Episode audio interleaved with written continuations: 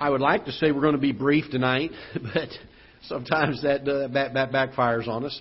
We uh, have spent a few uh, months now studying uh, on end time events. And primarily, we've been in the book of Revelation, not ex- not exclusively, but primarily. And uh, we have covered the seven churches, letters to the seven churches, uh, found in the first three chapters of the book of Revelation, and uh, the characteristics of each of those churches. There are things we can learn from those. Seemingly, there has been a parallel in history to certain time periods where uh, churches have been characterized uh, a lot, uh, very much like those in the church letters to the seven churches. but one thing I know for certain is that we can learn from them. And uh, it's wonderful. Somebody said years ago, if you're smart, you'll learn from your mistakes, but if you're wise, you will learn from someone else's mistakes. And so, looking at these churches and seeing what the things were that God was pleased with, and the things that God was not pleased with has been a big, big help to us, a big blessing to us in this time of day, and where we have His Word in our hands and can read those things and understand uh, that we ought to uh, make sure that we don't um, lose our first love, that we don't follow after worldliness, and that we don't let those things creep in. Uh, that we have a heart for the Lord, that we are uh, throughout persecution, that we're steadfast, and these are all things that we learn from those lessons. And then uh, we find that the uh, rapture of the church takes place at the onset of the book of Revelation. We believe in what's called a pre tribulational rapture. We believe that God will come back and rapture those that have trusted Him as their Savior uh, before the tribulation period begins. Uh, how much before is, is of question. Some people say, well, we don't know how much time there will be. We do know that it'll be a short period of time while Antichrist comes into power. And uh, I personally believe that there's about a 30 day window there, and the reason for that is, and one of these days I'll uh, bring that with me. I didn't bring the notes on it tonight, but there is uh, a uh, reference to time in the book of Daniel that is 30 days off from a reference of time in Revelation, and uh, both of them marking a distance from something happening. And one of them, I believe, dealing with when the rapture uh, will be from the middle of the tribulation period, how much time period elapses and the other one being the amount of time that the Antichrist has been in power from that same period of time. There seems to be a 30 day discrepancy there. Um, and so there's more than likely going to be a short period of time. Whatever it is, it'll be a brief period of time. Uh, how, how somebody's going to come together, the world's going to be in a panic because a lot of folks just disappeared. And uh, somebody's going to come together and unify the world. They're going to unify them into a one world government. They're going to have a one world currency. They're going to have one world religion. And uh, we see how, uh, when we were kids, that was far fetched. We couldn't see how any uh, cooperation between countries in any of these areas was going to happen. We're living in a day where, even in our country, the, the bastion of freedom that we are, we see how that very much so there's a, a quick growing minority that will soon become a majority of people in our country that want to be united with people of the rest of the world. And uh, things that we would have thought were centuries off when we were kids are just around the corner now. And uh, so, very, very important that we understand God is God is laying the groundwork. Uh, he's ma- making things come into into place that will cause these transitions to happen. Because prophecy is always going to be correct. If God said it, if God gave it to us in His Word, you can mark it down. It's going to happen. And even if it seems unlikely, it's still going to happen because of what God has said there. So we've learned all that. Then we get into the seven sealed book, and we uh, talked about that in chapters 5 and chapter 6. And six of the seven seals have now been opened. Um, the first four were pestilences on the earth and some some tribulation coming, some some burdens and things that people were suffering from. Um, the uh, the last two dealt with the martyrs. Uh, excuse me, dealt with the martyrs and uh, things that were not necessarily plagues upon the earth, uh, but just setting the stage for some things to come. Then we go to chapter 7. We spent two weeks on chapter number 7. Chapter 7 is a, a pause in the narrative of these seven seals. It's like God inserted it there and said, Now I want you to understand some things. And what he wanted us to understand is that there were going to be 144,000 of the Jews uh, that were going to be sealed, 12,000 from each tribe, that were going to be sealed unto God. And these are going to be folks that have put their faith in the Lord Jesus Christ, just like you and I have. and he will put their seal in their foreheads. And uh, then there will be multitudes, the Bible says, from every nation and every tongue. Uh, they will all be represented there by folks that will uh, be saved during the tribulation period. And while they will escape the plagues that are to follow, they do not necessarily escape persecution. We find that the, many of the multitude that were mentioned in chapter number 7 were those that had been martyred for Christ and were standing before the throne in their white robes already. We're going to see a little bit more about that as we go into chapters 8, 9, and 10. Um, that, uh, again, we'll find indication that there is the opportunity for people to be saved during the tribulation period. But there will be strong deceit and strong deception from Satan. And the likelihood of someone coming to Christ, if they have already rejected Him before the rapture, is very small. I'm not saying it's impossible, but the people that are going through these plagues, as we read through Revelation time after time, we find them being angry at God for this pestilence that's on them and more defiant, uh, the high handed, the rebellious, stiff necked rebellion towards Him, even though they know that He is the one that's bringing the judgment.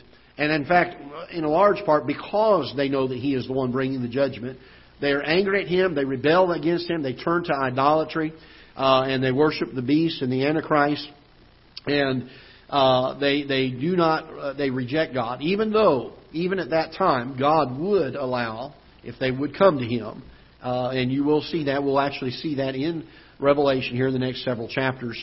Uh, how that God will still be willing to accept people if they would come to Him and put their faith in Him even during this time. And uh, so by the time God uh, casts those that have rejected Him into hell, He has more than given them every opportunity to escape it. He has not, he has not made such a narrow opportunity uh, I know the Bible says, narrow is the gate that leads to life, and few there be that find it, but the opportunity is open to everyone. Uh, the acceptance of it is a very, very narrow concept. And uh, so the, the six of the seven seals have been opened. We see chapter 7, and we understand that people are going to be saved. And then chapter 8 begins with a silence in heaven. We're going to look at that. Let's read the first few verses here in chapter number 8. And when he had opened the seventh seal, so the seventh seal is now broken, there was silence in heaven about the space of half an hour. Now, I want to talk about this for just a moment here. I'm not going to belabor this point very long, but heaven is not typically like this. If you take time to read any of the biblical descriptions, whether in the Old Testament or the New Testament, of the throne, you'll find beings around the throne, and they're crying out, Holy, holy, holy, Lord God Almighty. You hear uh, uh, the uh, 24 elders falling before the throne and worshiping God. And uh, they're saying um, honor and praise and glory and blessing. And, and uh, then you have those that are rejoicing, the Bible talks about, in heaven, for those that get saved. And so heaven is a very joyful, uh, a very, one, one writer put it this way, a very noisy place. there's a lot of joy there. There's a lot of things happening in heaven. And when the seventh seal is opened, all of heaven, for half an hour, about a half an hour, goes silent. That's pretty sobering. The mind of those that are up there, when they see that seventh seal broken and know that there are things that are worse than what they've already seen coming to pass, they are sobered by it. Can I share something with you that as I was studying this, hit my thought, and I thought, boy, what a thought. Even the throne is silent. You ever thought about that? When we when we read in uh, Isaiah and some of these uh, Old Testament prophets, uh, even as we get into Revelation, and we see God on the throne, the Bible says uh, there are thunderings, and at the voice of Him, the the, the doors were shaken, and thunderings and lightnings, and, and from the throne, uh, these things were coming out, and and the, the power and the might of God. And during this space, even the throne is silent.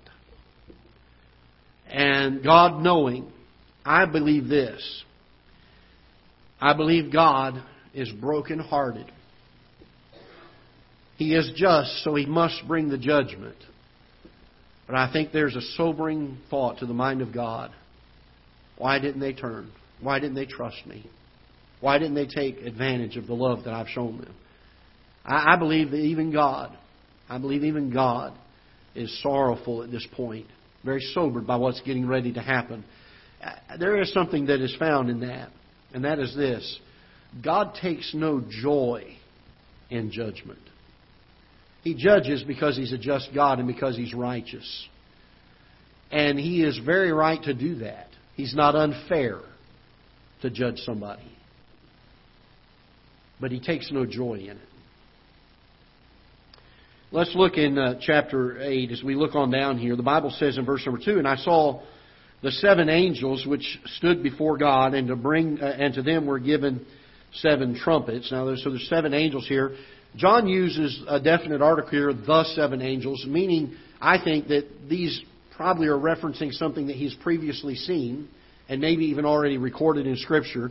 Uh, Brother Tully made a comment about this when I was looking at some of his notes on Revelation, that he thinks that there could be a connection between the seven angels that are mentioned here and the seven spirits of God that were mentioned in chapter number one. Uh, and the idea that these are the ones that are accomplishing God's work in the world and uh, bringing to pass the, the, the, judgments here. So we see uh, these seven angels, and if you say, no, I don't agree with that, that's fine. We don't, the, the importance of what they are, where they are, or who they are is not this, the important thing here. The important thing is what are they bringing? The judgments that are happening here. So we're not going to get uh, bogged down. I'll give you some thoughts along the way of what these things could be. We're not going to get bogged down into it's this or it's that as much as because we miss the point if we do that. The point is God's judgment is coming, and these things are going to be very, very significant. As we get to verse 3, the Bible says, And another angel, so this is not one of the seven, another angel came and stood at the altar having a golden censer, and there was given unto him much incense that he should offer it with the prayers of all saints upon the golden altar which was before the throne, and the smoke of the incense which came, to, uh, came with the prayers of the saints ascended up before God out of the angel's hand, and the angel took the censer and filled it with fire of the altar and cast it into the earth. And there were voices and thunderings and lightnings and an earthquake. This event um, is uh, the, the thing that breaks the silence in heaven. Uh, the prayers of saints I believe in the context here is dealing with the prayers of saints that are on the earth. They're praying for deliverance. Uh, they're praying for God to, to, to um, uh, keep, keep them from being martyred and those types of things, and they're asking for God's protection and things of that nature. And uh, up until now, they have had to go through uh, those first few things that were happening to the earth the pestilences, the famines, things of that nature. When we get to verse number 3, we find that these saints are offering up prayers. Now, the angels are not, this angel here uh, that is spoken of is not um, the one who is the, the courier of the, of the prayer back and forth to God. Although oftentimes angels are used uh, to bring a answer to prayer in Scripture. We find that in the book of Daniel. We find that again in the book of Acts. There are a couple of areas in Scripture that talk about somebody praying and an angel responds to that prayer. They are not the one that actually, we don't pray to an angel in order to get our prayers heard, in other words, is what I'm trying to get at here. But what the angels do is they, or this angel in particular, is he offers uh, an incense. He, he, he plays the role, if you will, or he fills the role of an Old Testament priest. And when offerings were made, when prayers were made, they would burn incense. And the incense were a symbolic form of prayers ascending to God. And so he fills this role of an Old Testament uh, priest in this particular sense that he uh, offers the incense, the smoke rises along with the prayers of the saints. So these incense are not the prayers of the saints, but they're along with it. And then in response to those prayers, the angel goes and he gets uh, fills a vial with coals from uh, the altar and he casts them into the earth. And this is a significance of Okay, God has heard your prayers and He is answering these. And we find this, again, very symbolic throughout Scripture, uh, that this is uh, what these, these ideas are of the incense being uh, uh, given and the smoke arising before God along with the prayers, and then the coals from the altar being cast. Uh, showing that God was giving some answer to prayer. So we, we understand what's, what's taking place here. Uh, primarily at this point, most of the focus has been towards the Jewish people. Um, it's not that the other folks in the world have not experienced some things, but the focus has been primarily towards the Jewish folks, understanding that through this, God is bringing His people back to Him. And we need to keep that in mind as we go through Revelation. He's bringing His chosen people back to the place where He will then, uh, again, for the rest of eternity, have them as His chosen people.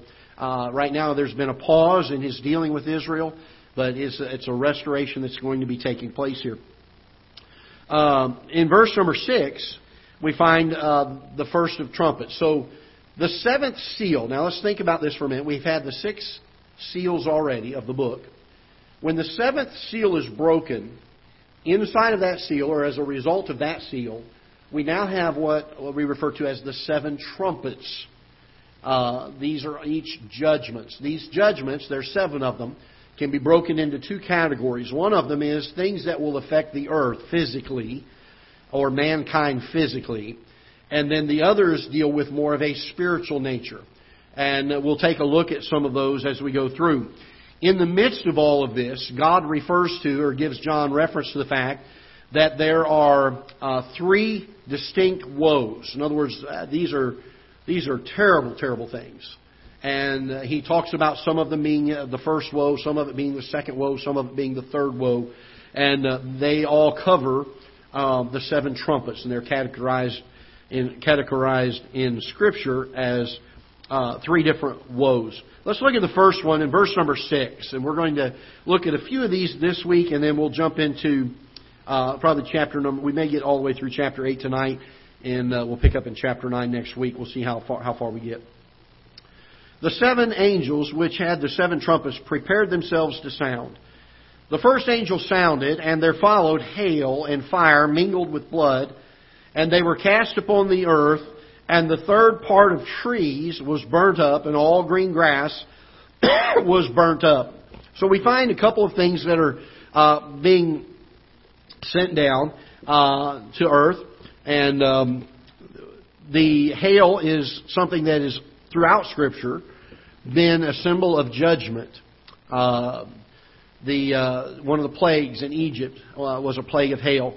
Uh, the idea of fire and fire and brimstone again being uh, an indication of God's judgment. So God begins. Um, I, I believe the first four riders of the of the first four seals were the Holy Spirit removing His hand and Satan doing some things to the earth. We get to the seven trumpets, I believe now we are seeing God actively bringing judgment to the earth from Him. And uh, we get to this place where He is sending down fire mingled with blood. And um, this is coming down as a, as a symbol of God's displeasure. There's several passages. Uh, hold your place here. I'm going to look at a couple of them. I'm not going to give you all of them tonight just for sake of time, but we'll look at a few of them where God uses this uh, by way of judgment. And as far as we know in history of Scripture, uh, these things have always been referred to as His judgment. Let's look in Job, and this is probably the most critical one I would like us to see tonight. Job chapter number 38. And Job is the, chronologically speaking, is the oldest book that, as far as we know, of Scripture. It was written before any of the other books, uh, and is a very ancient book. And I want us to see what the Bible says here in Job chapter 38. Let's look in verse number 22. Hast thou entered into the treasures of the snow, or hast thou seen the treasures of the hail, which I have reserved against the time of trouble, against the day of battle and war? So we find that there is already a an indication that hail is something that deals with uh, the judgment of God. Uh, look in Psalm 18 just a few chapters over. And we'll, just, we'll see continuing scripture in this. Psalm 18, and let's look in verse number 13.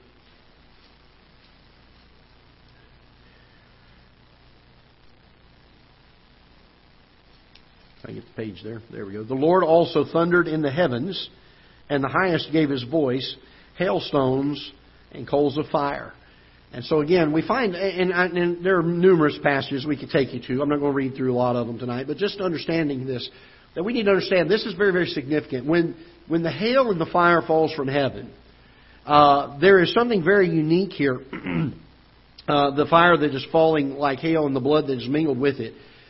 There is no question in the minds of the folks that are on the earth at that point that this judgment is from God. This isn't just a natural, another natural disaster.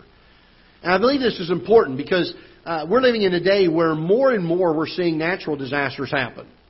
Uh, we're seeing tornadoes, we're seeing earthquakes, volcanoes, um, some some weird things sometimes even tsunamis and and, and different things that are uh, are just devastating men and a lot of people being killed by them. And God wants to make certain when these things happen that there is no question that this is not just another natural event that has taken place, some natural disaster, but that this is the judging hand of God upon them. Very important. So he begins with something that is almost universally understood, at least has been throughout history, as God's judgment. And so he uses this particularly. The result of this is that a third part of the trees was burnt up and the green grass was burnt up. Talk about uh, the Green New Deal. I wonder what they're going to do when this happens. Uh, those people that love the trees and hug the trees, let's plant more trees. You say, are you are you uh, anti uh, uh, save the earth? Uh, I think we ought to be good stewards of the earth because God has given it to us to live in. But if you're asking me if I'm afraid that we're going to run out of oxygen because of the way we're living, no. God holds everything in balance. God holds it in order. We don't depend upon a tree. Uh, we don't depend upon how much oil we burn to keep our world in order. God orders it. God holds it together, and when He's done, He'll take His hand off of it, and it'll be in disorder. And uh, there's no reason for a Christian to to worry about those things. Now, does that mean we go out here and just throw caution to the wind and treat nature terribly? No, we ought to be good stewards of it. I understand that. But I do not believe that we ought to be fretting and worrying about global warming. It's not something a Christian ought to even be concerned about. And uh, these are things that uh, are certainly going to make an effect upon the world at that point, especially if this is something that's a big deal to people in the day that we live. If this does happen in the near future, can you imagine when a third of the trees are burnt up and a third of the grass is burnt up? Uh, what kind of effect that's going to have on people? Uh, this is going to be a pretty catastrophic event for them. Uh, I mean, we got people that have to go in their pajamas and play with Play-Doh to cope with the fact that an election didn't go the way they wanted it to. And here we're going to have uh, an environment that's going through chaos. And you wonder how they're going to respond to that. We find in uh, verse number 8, notice the Bible says this, And the second angel sounded, and as it were, a great mountain burning with fire was cast into the sea, and the third part of the sea became blood, and the third part of creatures which were in the sea that had life died, and the third part of the ships were destroyed. Now, this is pretty devastating. We're we're in a um, uh, what do they call it? The pipeline is, is stopped up right now as far as deliveries and all these ships out in the harbor that can't get offloaded. Uh, imagine when those ships aren't even there. A third of them destroyed. Naval vessels, private vessels, freighters, doesn't matter. Tankers, they're all gone. And so we find this second angel open, it sounds the trumpet, and uh, the judgment of this is, the Bible says this, as it were, and anytime we see a phrase like that, we know that the de- description to come is not the literal description of it, but the best, uh, the best uh, wording that God figured we could understand and grasp in our mindset uh, at least during the time that this was written, especially. Uh, they didn't know about a lot of modern things, and so God used vernacular and language that could be understood through all generations, and not just the one generation. And uh, so we find that there is a, um, uh, as it were, a mountain and burning with fire cast into the sea. Now, some people said this could be a, uh, a large, massive volcanic eruption. It could be. Uh, you say, Pastor, what do you think? My, my thought is this it, it doesn't matter what it is. What matters is the judgment God's bringing through it. Uh, well, does it mean something that it's a mountain, it's a great mountain? No, it just means that God's bringing judgment upon the people. Uh, I think we, we strain at a gnat and swallow a camel sometimes in trying to understand the significance of uh, uh, this particular type of a, uh, a thing that's described here because that's not the point of what John's writing. Neither is it the point of what God is giving to John to write. The point is that there's going to be great, great devastation on the earth. And the first trumpet deals with the physical earth, the, the, the plant life, the trees. You'll find the second one deals with the sea. And uh, we find that he's going to take uh, this mountain that's burning with fire, that's cast into the sea, that the sea becomes blood. It doesn't say it turns the color of, uh, says it becomes blood. That's pretty interesting, isn't it? Um, the third part of the creatures that are in the sea, uh, which were in the sea uh, and had life, died, and the third part of the ships were destroyed. So again, famine is already here. Now the sea is beginning to have issues. The, the ships are departing. And uh, the third trumpet and the third angel, verse number 10, sounded. And there fell a great star from heaven, burning as it were a lamp, and it fell upon the third part of the rivers and upon the fountains of waters. The name of the star is called Wormwood, and the third part of the waters became wormwood. And many men died of the waters because they were made bitter. So now we have uh, the trees and the land that have been smitten in the first trumpet. We have the seas and the sea life and the shipping destroyed in the second trumpet. Now we find the fresh water, the water that is dependent for life, men to live off of, uh, is being smitten. Uh, and this one is done by a star that the Bible says here falls from heaven. Uh, I've read a couple of different commentators on this. When I was a kid, there was a, a very large asteroid that they found, and they actually named it Wormwood, believe it or not. There's one out there floating around that's already got that name on it. Now, you say, is that the one that's going to come? I don't know. It could be. Uh, there's an interesting concept that was given by another fellow that I was reading about this particular judgment. And uh, the thought that this star is falling from heaven is, uh, he thinks, is in reference to a spiritual being that is falling to the earth.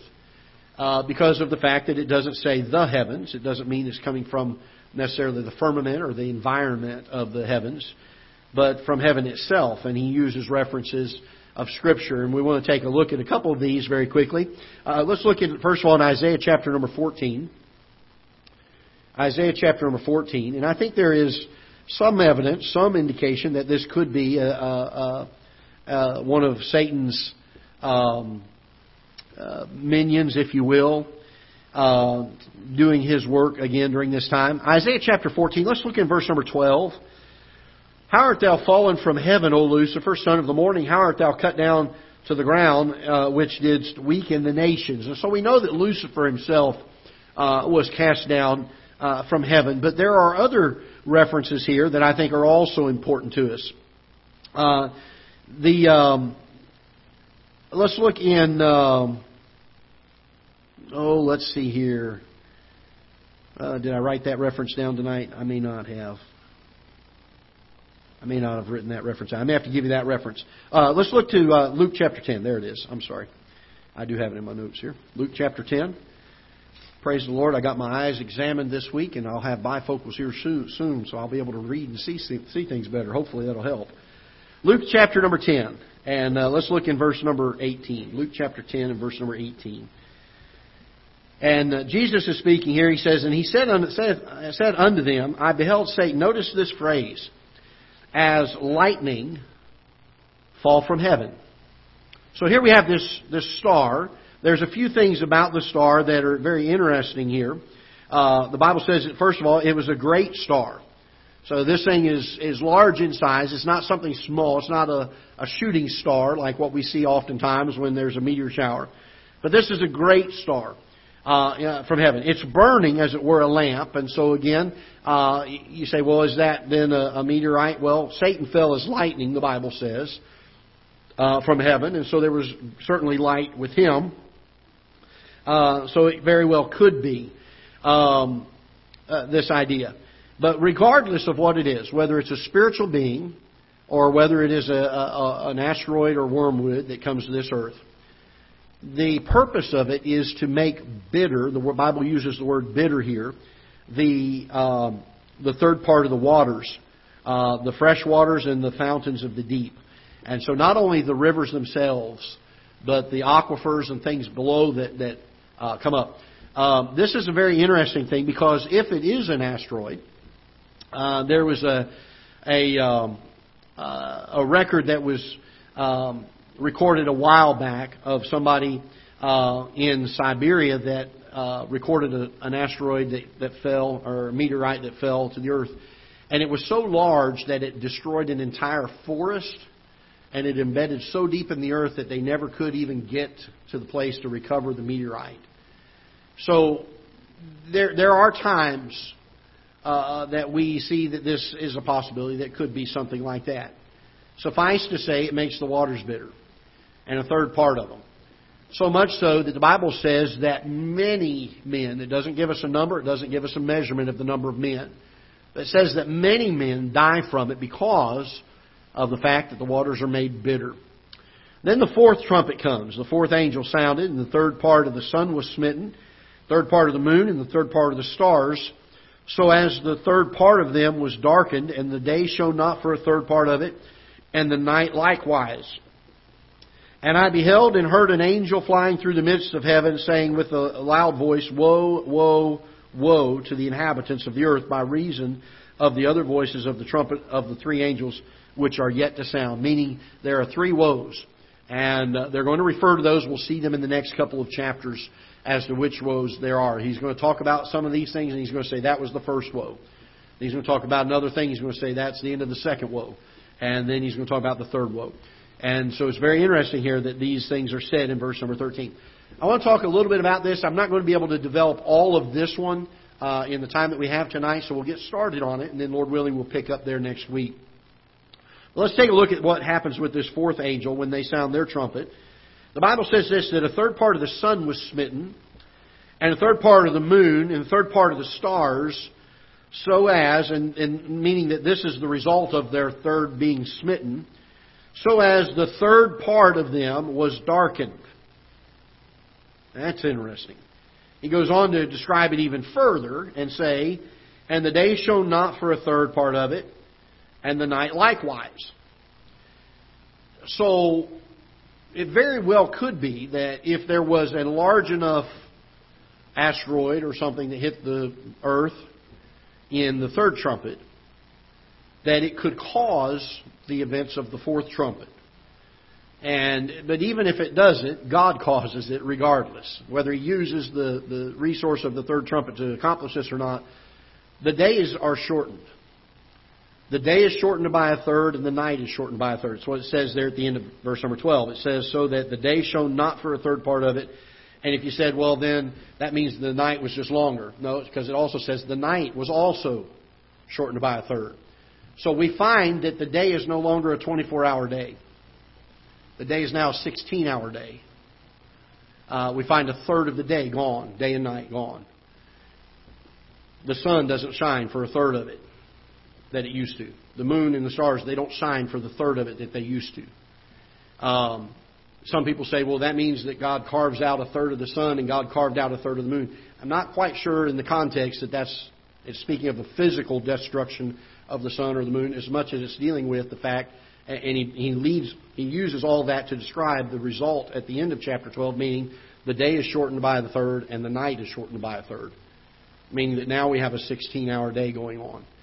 Uh, by the way, we'll find as we get further into this that there's going to come a point where the the the physical, emotional strain of these judgments will become so great that the Bible will say, unless the days had been shortened, they would not have been able to tolerate them. They would not have even been able to, to survive them.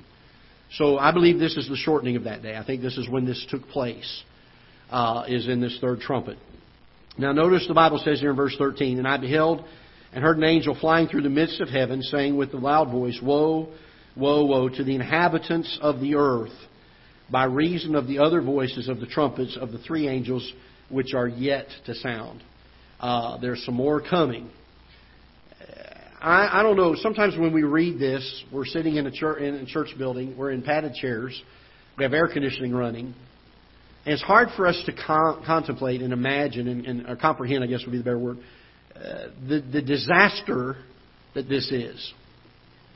Uh, a third part of the trees in the world are burned up. The grass burned up. Uh, some people think it's localized to the the region of Israel because it's primarily dealing with uh, uh, uh, the, the day of, uh, uh, of uh, the trouble of Israel here. But the Bible says that it does this about the earth. And so I'm, to, I'm just going to take what the Bible says and understand it to be that it's all of the earth that's involved in this. A third of the trees in the plant life and the, and the grass is burned up. A third of the sea life, the shipping, the waters turn to blood. Uh, fresh waters are poisoned, made bitter. Some people believe it may be radioactive that caused that. I don't know. We don't know what the answer is. But other, we do know they were made poison. Uh, we find that this day, the sun and the moon are shortened by a third.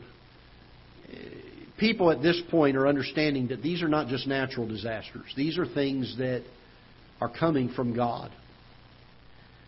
And it's very important because as we get to the end of chapter number 9, I think it is, we're going to see that once again God extends grace and offers for people to come to Him and repent.